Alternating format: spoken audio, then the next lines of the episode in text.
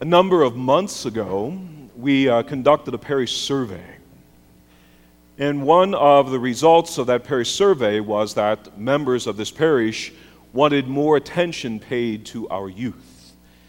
And as a result of that, this Mass is, uh, has been scheduled, and my hopes is that it will flourish and the crowd will grow. And a year from now, when we re uh, take a look at it, we hopefully will keep it going. Some other nice things came out of the uh, survey as well. 85% of the people of this parish are satisfied with what's happening here, and I think that those are very high numbers, very good thing to see. Uh, of course, that means 85% of you are satisfied with Father James and I, and I have to wonder about the other 15%. Uh, I guess we'll talk to them personally at some point. But one of the things that I'd, I'd, like to focus on for just a moment here is you know, I know that a lot of parents are worried about their kids, worried about whether they're you know, going to uh, follow in the footsteps of the Lord, whether they're going to remain Catholic or not. And I think that that really is what's driving the results of this survey. There is this uh, discord and uh, worry about you know, where will our children wind up? And there's certainly many, many different things and many different places that, that grab their attention, and thus it is important that we pay attention to what the survey says and we try to do our best with uh, fulfilling uh, the hopes and uh, the wishes of uh, this community. And as I said, so we have this Mass. And I would also like to introduce someone this evening because we are expanding our youth focus. Uh, we have hired another individual to uh, augment what Matt Reinkemeyer. Matt, why don't you stand up for a minute? I hope everyone knows Matt, who is our youth minister and uh, has been with us now for more than a year, and he's doing great, great stuff. But he's also finding that there's so much to do that he doesn't have enough time, and, and thus the reason for hiring someone. You can sit down now. Thus, the reason for hiring someone else. So, I'd like to introduce Joe Schleicher to you. Joe is the drummer in this evening's uh, group and will continue to do that. You can stand up, Joe. Uh, Joe arrived here this week with his wife and three children uh, from California, so uh, another transplant uh, from the warmer side of the country. And uh, we are very, very glad to have Joe with us. Again, he'll be focusing with Matt on our youth here in the parish, and uh, will also be helping out a great deal with what's going on musically here. And uh, Joe, you can be seated. Thank you. Um, you know, I think it's also important for everyone here, uh, but in particularly our youth, um, to maybe kick it in a little bit and uh, uh, come forward to minister in our parish. I know that uh, there are some folks here who have beautiful voices uh, who are sharing them in the pews, and we'd like to have you share them on the microphone. Uh, I know there are some musicians amongst us uh, who I'd really appreciate your stepping forward, being a part of this group or one of the other groups at uh, our earlier masses in the day or on Saturday afternoon. We could really use uh, your talents. You know, God has given you these gifts, and you're called to use them, and most especially with your faith community. So would ask you to think about that, stepping forward. And, and we certainly need ministers here at this liturgy on Sunday evening uh, in many ways, not just servers, but also Eucharistic ministers. And uh, again, I would really like to reach out to our youth and uh, ask those of you younger members of the community who might feel called to be lectors, uh, to be readers at our liturgy, to, to step forward as well. Again, God has gifted us in so many ways, and uh, I hope you can get up the nerve, so to speak, to uh, come forward and, and uh, share those gifts with the community. So, having said all of that, and having made a couple of introductions here this evening, uh, just let me talk for a moment here on uh, our readings. Um, you know, I have a, a particular, um, I don't think the word or the words interest in are um, enough, but a, uh, um, a great love for a woman who uh, I never met, but who has provided wonderful example for so many in our world today. Uh, I think most of the older folks here are familiar with Mother Teresa of Calcutta, Blessed Mother Teresa. I suspect within a not too distant future, uh, she will probably be canonized a saint. And uh, I've got a, a, letter from her, signed by her, written by her, that uh, not written to me, but uh, that somebody gave me. Uh, I have a piece of one of her uh, habits, um, and you know, they just like other um, you know, relics. These are things that help us to kind of stay in touch with uh, those who have lived holy lives.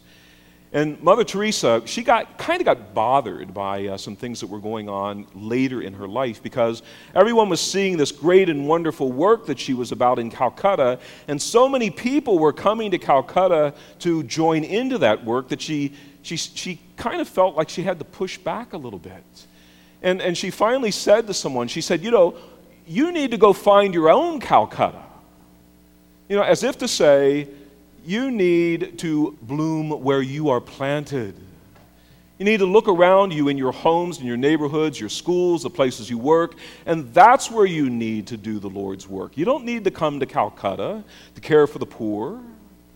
You've got plenty of them right in your own home. And those words are important for us. We hear Amos and Jesus tonight both saying the same thing care for those who are in need and there are plenty around us. You know, today is uh, a fifth Sunday in the month. We have a St. Vincent de Paul collection. People have been very, very generous here, and, and don't stop being generous because the poor, they are amongst us. And that allows our parish, uh, when people come knocking at the door or showing up at the front desk uh, at any time or calling me, uh, you know, for us to be able to reach out to them and, and to serve them as the Lord asks us to do. We cannot uh, allow the poor to be, you know, sitting at our doorstep and not reach out to help them. And so, you know, continue to keep that in mind as, uh, as our lives go on together here. But I would also say that there are many amongst us who are poor in other ways. You know, perhaps not physically. They've got nice clothes that they're wearing and uh, plenty of food on the table, a beautiful house uh, that they live in. There's poverty in their life.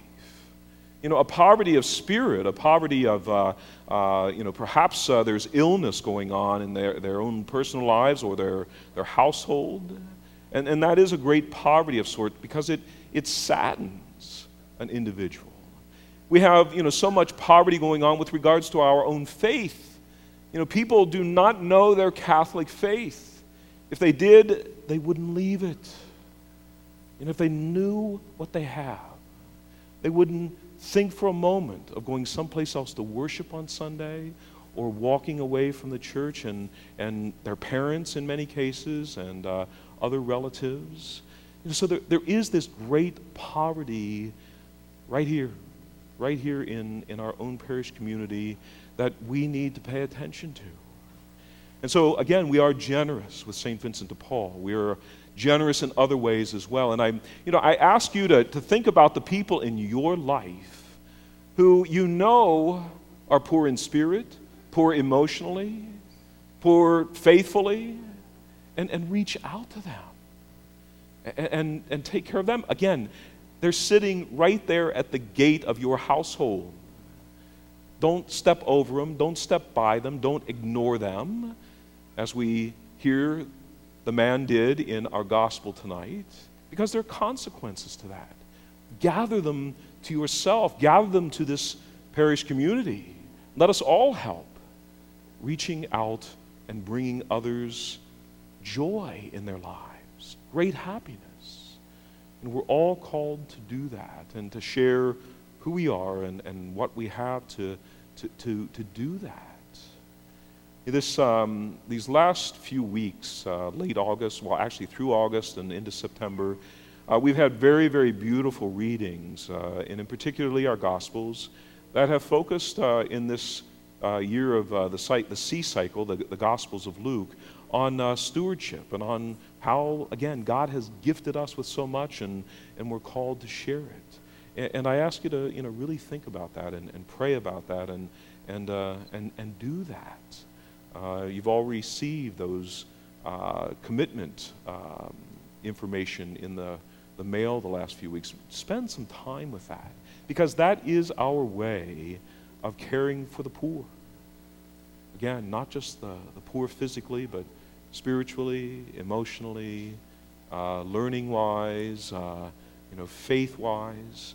Uh, this community is here to, to reach out and, and you know, just put our arms around one another and, and, and help to make one another rich, you know, rich in faith, rich in spirit, rich in, in joy. And again, I think that we do that pretty well. Uh, but there's always more that we can do. And uh, I ask you to be generous in, in all of those ways. This is a, a, a wonderful faith community and a community that is committed. And uh, I just ask you to you know, be thinking and, and praying and, and, and, and working on doing that even more. If we can do that, then I think this community will continue to stand as a very, very wonderful witness in uh, the neighborhood that we are a part of and, and beyond. And that's what the Lord wants us to be. Um, you know, find your Calcutta here and do something about it. And if you do, the world will certainly uh, be a better place, as it was because of Mother Teresa, and as it can be because each and every one of us.